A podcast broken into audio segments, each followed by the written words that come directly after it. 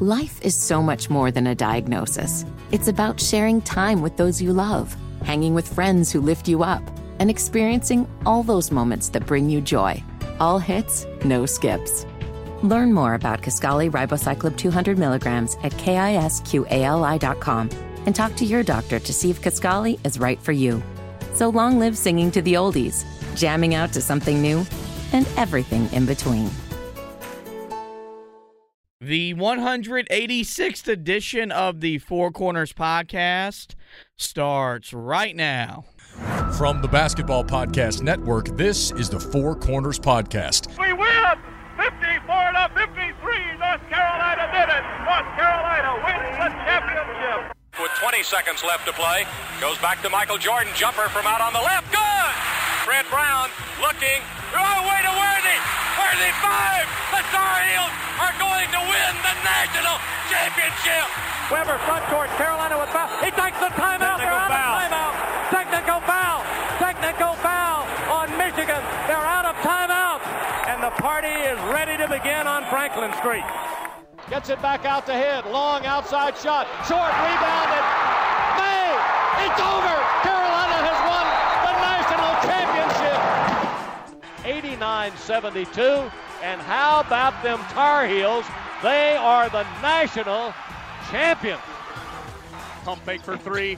Too strong on the shot. That's it. The Tar Heels are the national daggum champions. Love guarded by Keels. Gets a screen. Pulls up for three. Got it. Caleb from straight away. Here are your hosts, Josh Marlowe and Anthony Pagnotta. Hello and welcome to another edition of the Four Corners podcast. We are powered by Carolina Electrical Services. And the voice crack leading into today's show should tell you all about what you're going to hear as we recap Carolina's 76 to 74 defeat at the hands of Pittsburgh because for the first time in 2022, 2023, I'm angry. I am mad. Oh Um, no! And so it's it's it- it's going to be a nice therapeutic session as we talk through Carolina's already fifth defeat.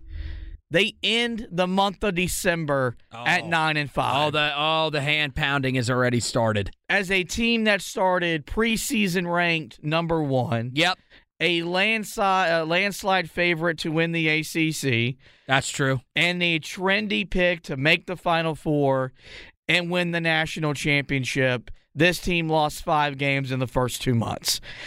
And and look, I, I do want to say this that Pittsburgh this might be the best the best team that Jeff Capel has put together. They they're really they're they're really really good. And they looked the part today as they beat Carolina. Um, Carolina shouldn't have lost this game just like they shouldn't have lost to Pittsburgh a year ago. And there are some of you that exist in the fan base that, well, you know, they lost to them last year, and that was really what seemed to turn their season around. Maybe this will be the same. Y'all can hold hands and and sing kumbaya together if you want to. Uh oh. I don't want to do that because what happened today erased what you did the previous four games. It erased it.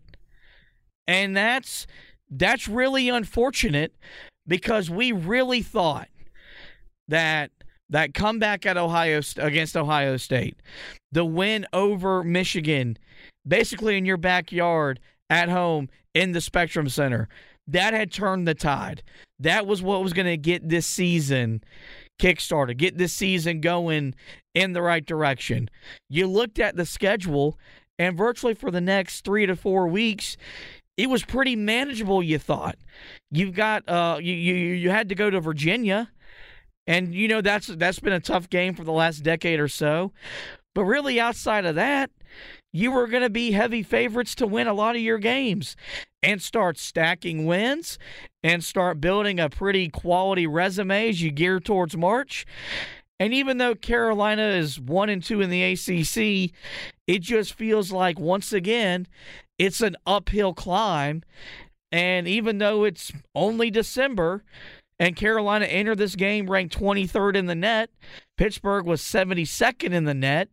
You got to wonder how long is it going to take for Carolina to really start building another more a resume for the tournament because they still only have that's right. Check the notes. One quad one victory on the season. Yeah, the loss by Michigan to Central Michigan was a significant blow for Carolina, and then you couple it today uh, with the loss to Pittsburgh, which I, I I'm not going to say it completely erases everything that you did because Ohio State and Michigan, really Ohio State, that that's big. That's a quad one win. Last year it took you so deep into the season to get one. So I I'm not quite where you're at with that. But I will say that if there is anybody that is trying to just pass this off, I saw a couple of people talking about this is just a December loss. No, it's a conference loss. It's to a team that should not have your number.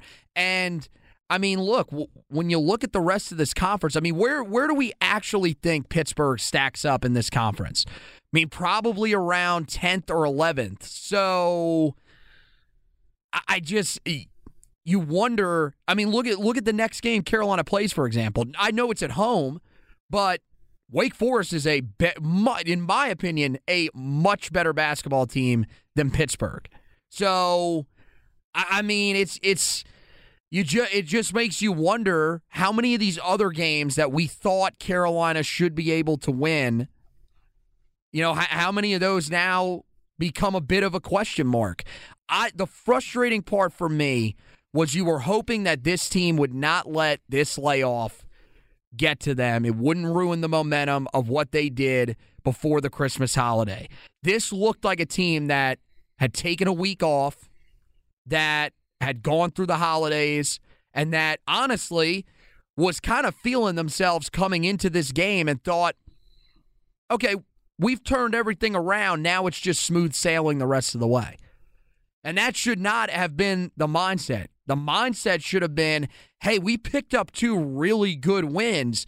Now it's time to continue to prove ourselves as a contender because I don't know did you did you think that all of a sudden now you were automatically the best team in the ACC? I mean, look, Duke is not that great of a basketball team right now.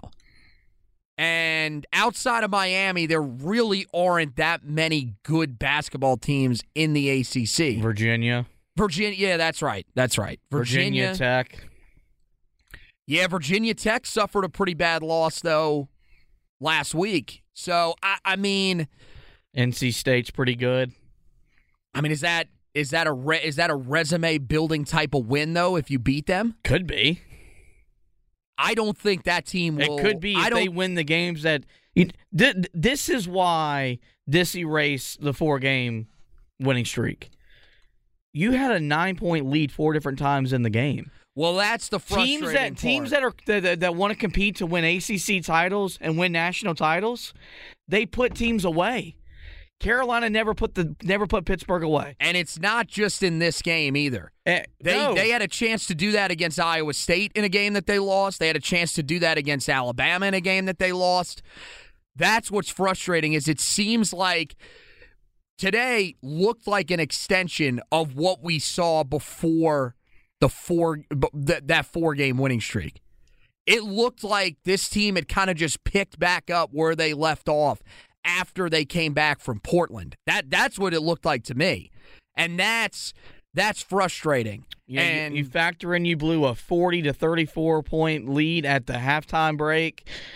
You're uh, also, by the way, now you're 0 2 in ACC games on the road. Yep. Um, You're, you, you got tougher environments than Cassell, Colise- Cassell Coliseum and the Petersen Event Center coming up on your schedule. Yep. So you better be prepared.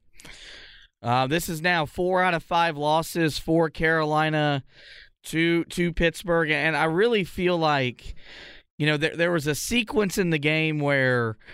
Um, you know, it felt like maybe Carolina could have put the game away, and and, they didn't. They had a 58 to 56 lead um, going into a going into a a timeout after Pittsburgh had made a three pointer, but as they were going to commercial, it was 57 to 56, and a Pitt player got whistled for a technical foul for taunting. Mm-hmm. This that that forced because the whistle was blown that forced a TV timeout. You come out of that timeout. RJ Davis is at the foul line, so you're at the you're at the charity stripe, two shots and the ball. You go one of two. You miss a three pointer on on that possession you get off of the technical foul. The very next possession, Pittsburgh goes down, ties the game, and it just felt like for whatever reason that took the air out of the game for Carolina. And and I, I you know when when the game was tied 67-67 and they made the turnaround three pointer out of that under four minute timeout. I think we all pretty much knew right then and there um, how this game was going to end. I know a lot of Tar Heel fans were upset about the call being overturned in the final seconds of the game and how they didn't think there was enough evidence to overturn that call. And I, I, I it's not that I don't agree with them, but I'm at You shouldn't have been in that scenario that's, anyway. That's where I am with this team. It was a miracle that they even had that opportunity. To be to be honest with you, I agree. I don't think there there was enough evidence because the initial call on the floor was that it was Carolina basketball. But I will I will say this: this it is not the reason this team lost this game because they should have won this game by double digits. The officiating in this game Was was, horrendous. pathetic. Uh, oh Pittsburgh was foul- on both sides. To be honest with you, Pittsburgh was called for just two fouls did you in the first see, half. Did you see the charge call that they called on Leaky Black? Did I see half? it? That was an that was a pathetic. That was the worst call I have seen in a long, long time in basketball. I almost came through the Ugh. wall at work because I I was done. oh my yeah! At, at, at, at that Brutal. point, at that point, I was done. No, officiating didn't cost Carolina the game. Did it impact the game? One hundred percent, absolutely. Those are excuses. I'm not gonna sit here and patty cake a team that brought back four starters from a team that was a rebound away from winning a national championship. Not gonna do it. Like there are people that that will do that. That's not who I am. Someone's got to hold them accountable. I feel like that's my job. And these types of losses at the University of North Carolina, they're inexcusable. With this much experience, with this much talent, with this much depth, these losses should not happen. And look, I I love this conference. And I know how hard it is to go on the road and win in this conference. And I don't want to take away from that. But this is Pittsburgh. You've lost four out of five to Pittsburgh. That shouldn't happen. Let's take a look at the box score. Um, Carolina shot just 43% from the field. That was after shooting uh, over 50% in the first half. They were just 9 of 27 in the second half. Meanwhile, Pittsburgh shot 46%. It wasn't the three point defense that did Carolina in. Ultimately, Pitt was just 5 of 25. Carolina was 7 of 22. Uh, free throws, Carolina 17 of 21. 81%. Pittsburgh 76%, 13 to 17. Ironically enough, it wasn't really turnovers that did Carolina in. Just 11 turnovers for the Heels. Only 12 points off of those turnovers for Pittsburgh. Uh, Pittsburgh with eight turnovers, uh, with Carolina with just six points off of those. Carolina won the rebounding margin 38 to 33, uh, 30 to 26 on the defensive glass, 8 to 7 on the offensive glass, uh, but just two offensive rebounds in the second half. Second chance points 13 to 9, Carolina. Bench points 10 to 9, Carolina. Paint points, though, 42 26 in favor of Pittsburgh. Fast break points 8 to 6 in favor of Pitt. Blocks 5 4 Carolina. Both teams with 5 steals. Carolina with 14 assists on 25 made baskets, so over 50% once again in that category. Uh, Pittsburgh also with 14 made assists on their 29 made baskets. The game was tied five different times. Um, there was three different lead changes Ultimately, Carolina led for 34 minutes and 13 seconds in the game and got beat. Um, and that's a really tough pill to swallow because you did virtually everything right except win the game. And and you know the the unfortunate part is that's the most important aspect. You could you know you'd much rather lose all the categories you won in the box score and win the game than win all those categories that you did and lose the game. Let's move on now to the quote of the game. And this comes from, I guess we'll call it off the record Armando Bacot. Yes, inside. So this is this is inside Carolina's Adam Smith, who has taken over as their main beat writer, does a tremendous job. The, he posted this after the game that this was a quote that he was, I guess, getting ready to record some interviews with some of the guys outside of the locker room. And right before he started rolling, this was the quote uh, that uh, Armando Bacot said. Uh, if you want to read it off here. Yeah. Um, and look, we are a uh, we are a family program here on the Four Corners podcast we have a no cussing rule that I follow really well. Anthony, on the other hand, still has like 28 laps he owes me just, from last year. You do realize that you could just use the oh no. bleep sound effect. No, we're gonna say we're gonna say you. the word because I think it really. Well, I'm saying you can say it right here, but then you could just bleep it out in the addition so that you don't no you don't catch any any. uh of our younger listeners off guard. No, they'll be okay. Okay. Um, and so here, here's off the record Armando Bacot saying, "I don't know how we can all come in and be locked in and give such a shitty performance." And there's nothing he said that was wrong. He's not the problem. He posted another double double 22 points, 13 rebounds, 8 of 14 from the field, 6 of 7 from the foul line. If we had to guess who he's talking about, I think we could all probably say he's probably talking about Caleb Love, who had just seven points, was three of nine from the field. Uh, Pete Nance, battling through a, a back injury, but just 10 points. Four of eight from the field, five rebounds, but in critical moments just couldn't make the plays that were there for him to be made. And I, I, I feel really bad for Armando because this is a guy that is laying his life on the line every time he walks on the court. I have not once questioned his effort all season long. I haven't done it. I have questioned the effort of the other four starters that have played alongside of him. And I guess that after five losses and a disappointing start to what was supposed to be such a a fun season for Carolina basketball, he's finally had enough. Um, and it'll be interesting to see, you know, if if this is aired publicly, if there's a conversation behind closed doors, what this does for the team moving forward. Does it pull them all together and help them start striving to achieve the common goal that they said they came back for. Remember, the expectation wasn't really put out there to win the national title until four starters came back. Four starters released a video, and four starters said they wanted to win a national championship. That's the goal. And may, maybe this is uh, maybe this is one of those moments like it was last year that that really forces this team to come together.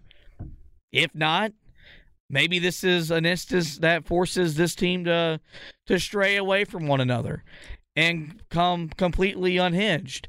Which, if we're being honest, we were all worried about it. We were all worried about that after the four game losing streak. Well, it shouldn't because look, I, I know you were trying to figure out who he was talking. I don't think he is pointing fingers. No, I think he is. Oh, I don't think so. I think it's because he I was th- awful today. He was well. Terrible. No, I, I got to be honest with you. I just I, I look around, who besides Armando actually played well today? No one. I don't think. But what? Maybe Tyler Nickel? Like I, am not I'm I'm not going to throw him under the bus. He was out there. He played all right. I I don't think it's but, necessarily just what your box score looks like. It's what's your well, energy, I'm gonna, what's I'm, your effort. I, I'm going to tell you, I love RJ. RJ RJ was terrible stopping the ball today. Awful, absolutely awful. They were all though. Leaky got blown by a couple of times today when they tried to switch him on to Burton. had nothing for him. It was just everybody. There was there was nobody besides Armando Bacot that I watched this game and say and said to myself, that person played flawlessly in this game.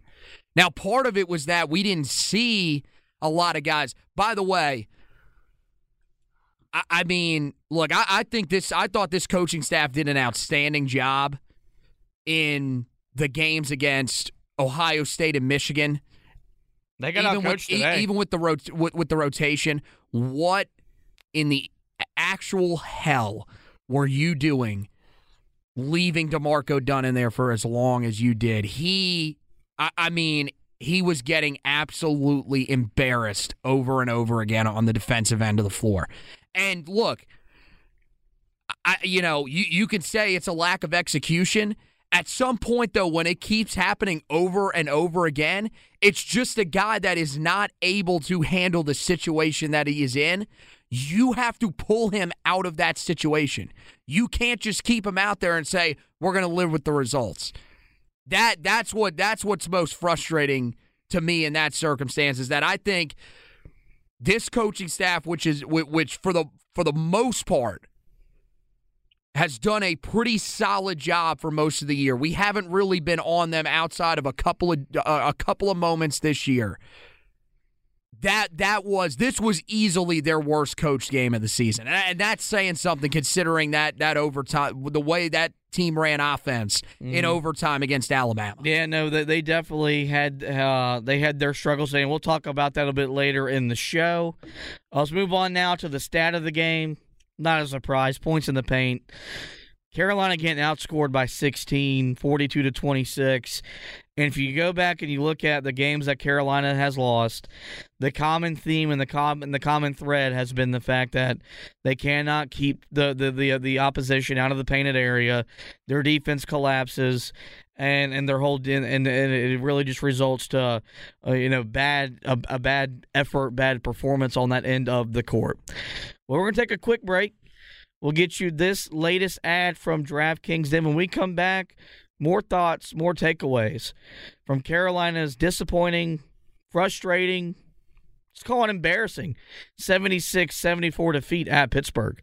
The NBA season is heating up, and there are still so many games coming up. Like if you're a local fan of the Charlotte Hornets, the 76ers are in town, the Minnesota Timberwolves are in town. Or if you're a Knick fan like me, there's a lot of games coming up as we get ready or as we continue to make our way through the NBA season where you can make plenty bets on the association. When I'm looking to get in on the action, I bet with DraftKings Sportsbook, an official sports betting partner of the NBA. New customers can bet just $5 pregame money lines on any NBA team to win their game and get $150 in free bets if they do. Check this out, guys. Right now, everyone can earn up to a 100% boost with DraftKings stepped up same game parlays. Go to DraftKings Go go to the DraftKings Sportsbook app now, place a same game parlay, and combine multiple bets like which team will win, total rebounds, and more.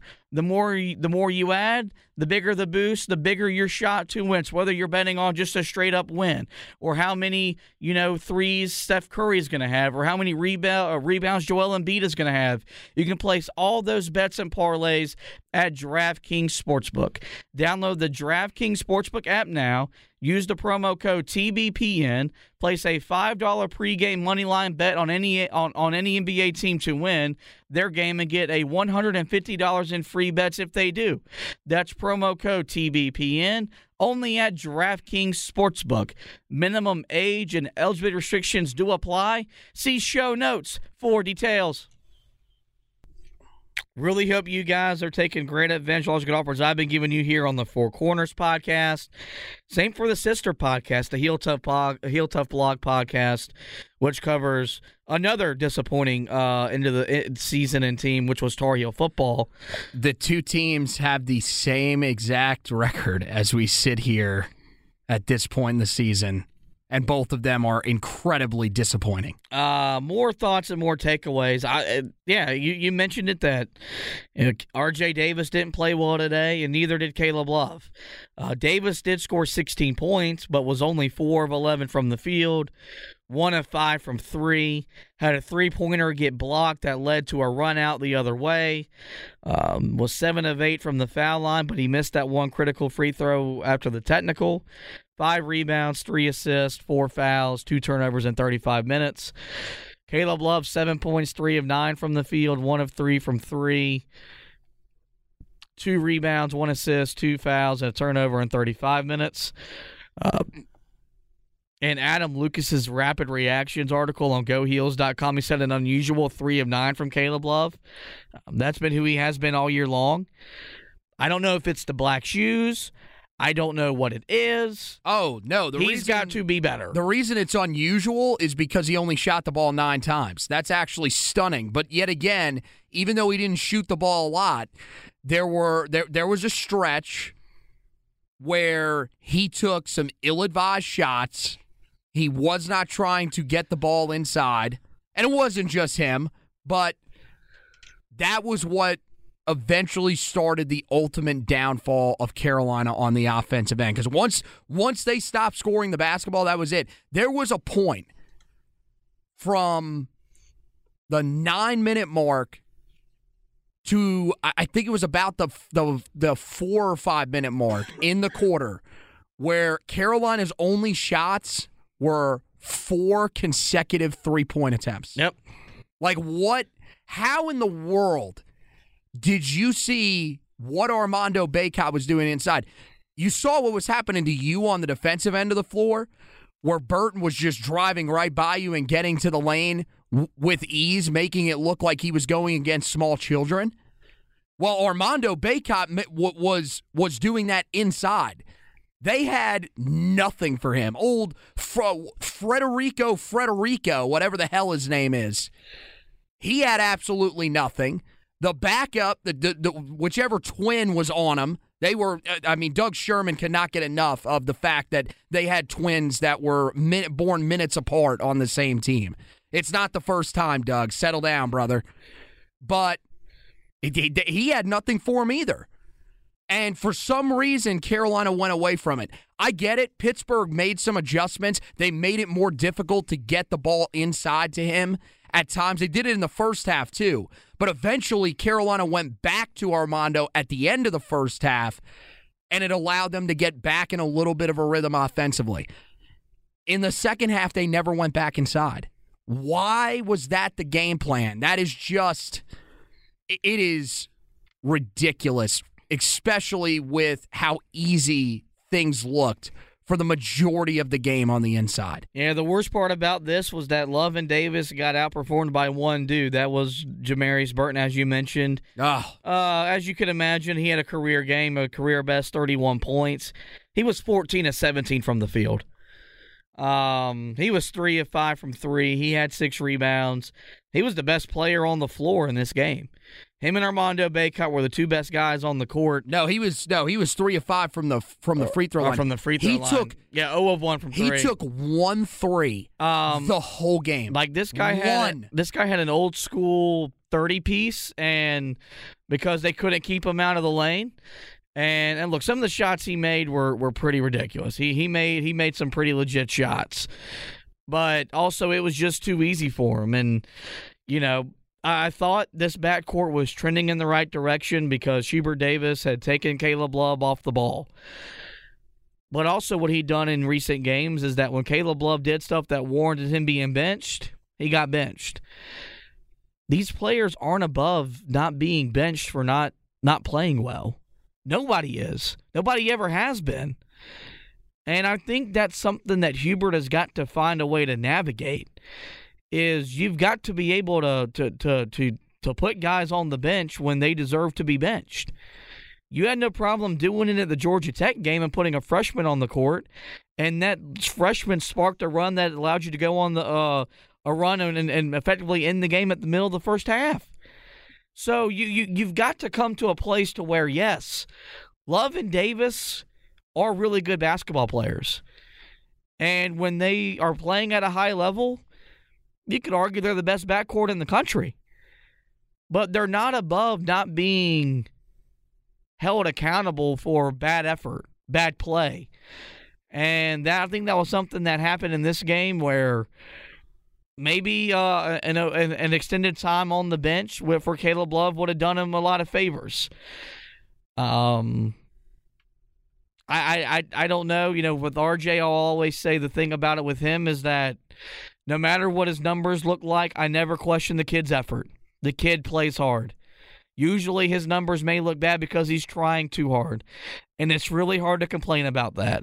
You know, Roy Williams often said, You'll never care as much as I do, but if you if you come awful close to caring as much as I do, we're gonna be really good. I think RJ and Armando are two of the guys that care the most on the team as close to Hubert Davis. I truly believe that.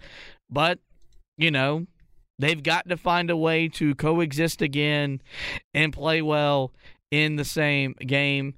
The points in the paint thing is just got to guard your man. I mean, you couldn't stay in front of anybody. It Yeah. just the dribble penetration in this game was stunning because You would have thought it was the first game of the season, November, where Carolina often looks pretty bad in that department, where they just can't contain the dribble, they can't stay in front of their man. It's the end of December. This- We this is- 14 games, But this is as bad as I've seen it. This this looked like when we watch some of these games in the NBA. Like just take the Hornets for example.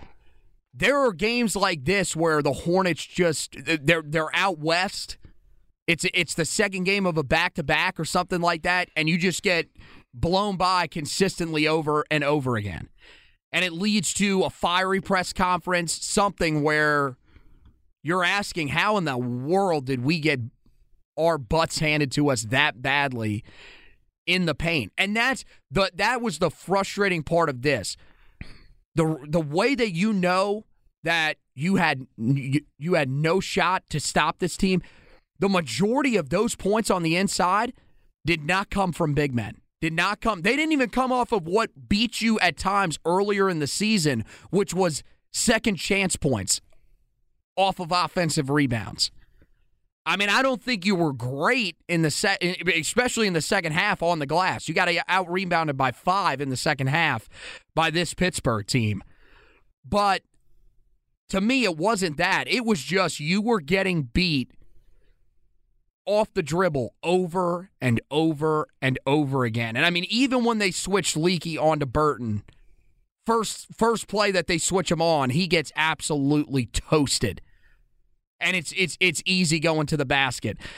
And it didn't matter. Uh, you got to give him credit because Carolina eventually, Chris Spatola was pointing it out early in the game that Burt, all Burton was doing was driving to his right.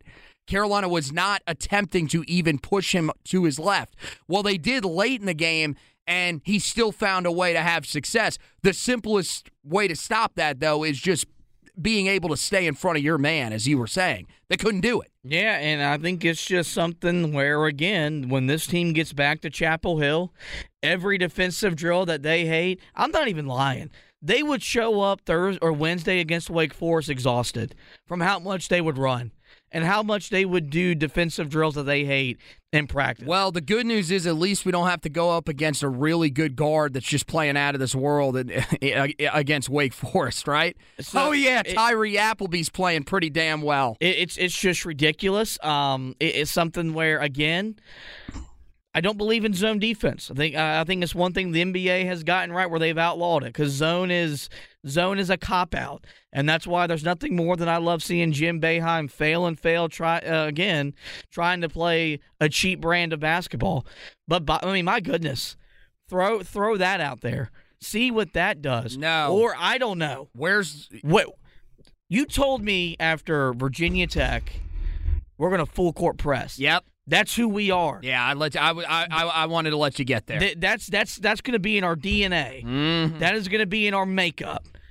And we saw it in the first half against Georgia Tech. And the in the, in the, in the middle in, in the middle to end of part of that first half, which led to the 11 nothing run where Carolina effectively put the game away. Since then, we have not seen that maneuver in the first half. You didn't see it in the Ohio State game. You didn't see it in the Michigan game. And you didn't see it really at all today until the game was over. Now, final two possessions of the game, and uh, I just, it. I just don't get it because it's actually something that is executed well. In the years that Roy Williams would throw that out there, was it executed very well? No, because you didn't practice it enough to really get it down. You were basically hoping we're going to throw this look out there. Let's hope it screws with their heads and we'll get lucky. And sometimes that would happen. No, this team can do it because you've got the right the right mixture of size, speed, length, and athleticism. And for some reason, we don't do it. Even though every time we've done it, the result has been a positive one. It got you back in a game at Virginia Tech you had no business being in. It brought you back again against Ohio State, where a game which you would force overtime, go on and win. I, I, I just, I, I just don't know. And at some point, if if I'm watching my my team get beat consistently off the dribble, you know what I'm gonna do? I'm gonna make it harder for them to do just that. Yeah, you would think. I mean, I I don't know if they just thought eventually they were going to get back to what they did in the first half, which was they there there were times that guys would get beat, but Armando would recover and block it. I, I don't I just it did not make sense. And the other thing is, look, you could say, well, they didn't really, they, they they weren't hitting shots on the other end of the floor to be able to set up the press. Well, they had opportunities at the free throw line, and if I remember correctly, Armand, there there was Pete Pete missed Pete Nance missed two consecutive, but outside outside of that, you didn't have where a guy missed two consecutive shots. So you could have set it up. But I, I just yeah, I don't that's something that I guess we should not hold our breath for. That that Oh, as I as I said no, no, no, no, no. He said he he said it in does a, it doesn't matter. No, it does Do- matter. Here's the thing though. Do we do we really do we really want to play this game again with Tar Heel coaches telling us stuff and not and not Yes. not going through with it? Because dude, I, I got to tell you, I've heard Mack Brown do that for how long with the football program. There are times where apparently, and it, apparently it's not just Mack Brown. Apparently, coaches are going to tell you that we're going to see certain things, and at the end of the day, it's just not going to happen. Yeah. Because I, I just I don't understand if you're Hubert Davis. Why is that? What, what, what more do you need to see from that? Because I'm with you. When you've thrown it out there, there has never been a any point this season where you have thrown it out there and it has not been successful. And and I'm not just talking about successful like okay, we made a stop or two off of it and they they got a basket or two, basically a 50% conversion rate. No, pretty much any time that you've thrown it out there, the team uh, that that you've thrown it out against has completely shut down and made horrendous mistakes. And this Pittsburgh team, look, they are better than they were last year. They're probably the best that they've been since Jamie Dixon was there. Again, not saying much. That program is ass. But I, just like this is a team that you would have if you would have thrown that out against these guys. Keep in mind that they do not have a traditional point guard. Jamarius Burton plays the point for them, or at least brings the ball up. He is not a traditional point guard. He has had turnover issues before. And yet, Carolina just. They did not seem it, it, it did not seem like that entered the coaching staff's mind at any point in this game to say, let's throw that press out there and see if it changes something. Well, and I, I, I, mentioned that on Twitter, and this leads us really to our next our, our next and final point. Um, you know, maybe we're not deep enough to to to press. And I'm not saying I want to press for 40 minutes. I'm saying I want to press throughout 40 minutes and impact the game on the end of the court because I believe we can. And today's rotation didn't make a whole lot of sense. I'm really glad D'Marco Dunn is back. Uh, when he got hurt, it, I, it really hurt me to see him get hurt because he was really coming into his own. I thought he had found a role. Remember, he had a really big three in the game at Indiana where it really displayed his confidence in his in his own ability to make that shot. Played 20 minutes today and was a guy that Jamarius Burton attacked on the defensive end of the floor. Um, he did score five points. He did make what was a big three at one point in the game, but just seven minutes from Tyler Nickel, two minutes from Puff Johnson, five minutes from Seth Trimble, and no Jalen Washington in this game. Keep in keep no, in mind. no Dontrez Styles. Keep in, in mind this game. as well. Puff Johnson came in incredibly early in the game. Seth Trimble came in early in the game, played a majority of his minutes early. Tyler Nickel early in the game. I I thought I I was this was one of the points I was actually going to bring up regardless of what happened, but especially if they won the game that all of those guys had been in the game before the 10 minute mark of the first half. So I thought, okay, we're going to test the depth of this group today.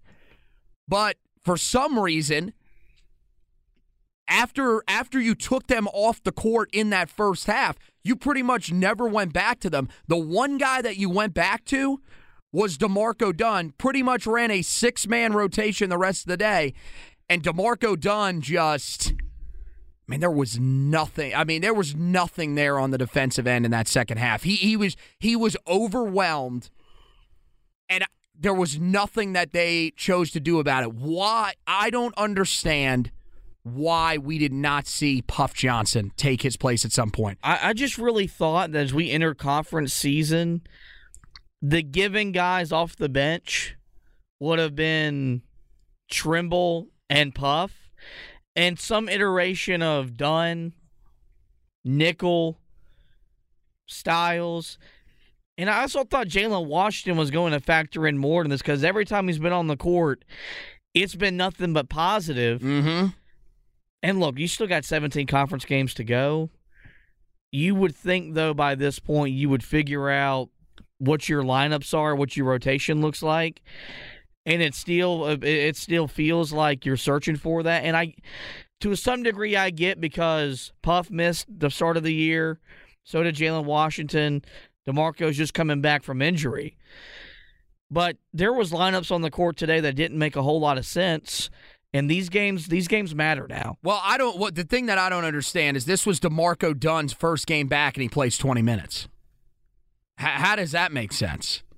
Like he wasn't even playing twenty minutes before he got hurt. But now in this game, it was we can't. You know, we're, we're putting him in there, and I get it. I get Pete got hurt in late, later in the game, and that kind of forced your hand to play somebody that wasn't a starter for you. And I don't know, maybe Puff, I forget what what game was it recent? What wasn't it the Michigan game where we saw Puff go to the sideline and he was getting evaluated by Doug Halverson? I'm pretty sure it was it, it was that game. But it may have been Ohio State. It was one of the two. It, he it, they, he was getting his leg looked at or something. So maybe there's something there with Puff too. But my my other question is, where is Dontrez Styles again? He's nowhere to be found. We thought, okay, he he was going to re-enter the rotation. It's just it is so confusing the rotations right now, and I don't. And they did this last year too, when they were still trying to find out their group. And on, and I am praying that it does not end up like it did last year because they did this last year. They bounced around, they tried to find their guys, and at the end of the day, they settled on we are going to run basically six guys. And if if I'm being honest, I think that's where we're headed. And that and that is that is frustrating And- as all get out. And like. I said all summer long, you can make a national title playing six guys. I don't know if you can win one. Uh, the, the last thing, really, and I'm just going to really speak on this. Carolina got out toughed in this game, and that's a really hard pill to swallow. Second year in a row to this team too, where they basically just got bullied. And, and you've got a former Tar Heel on that assistant. Uh, by the way, I, I can't I can't stand him. Who I can't stand who him, knows dude. it and is vocal about it. But I really thought in the in the wins over Ohio State and Michigan, Carolina displayed a level of toughness. I mean, I I wrote about it. We talked about it on this podcast to where like they had drawn the line in the sand where no, you're not gonna you're not gonna outfight us.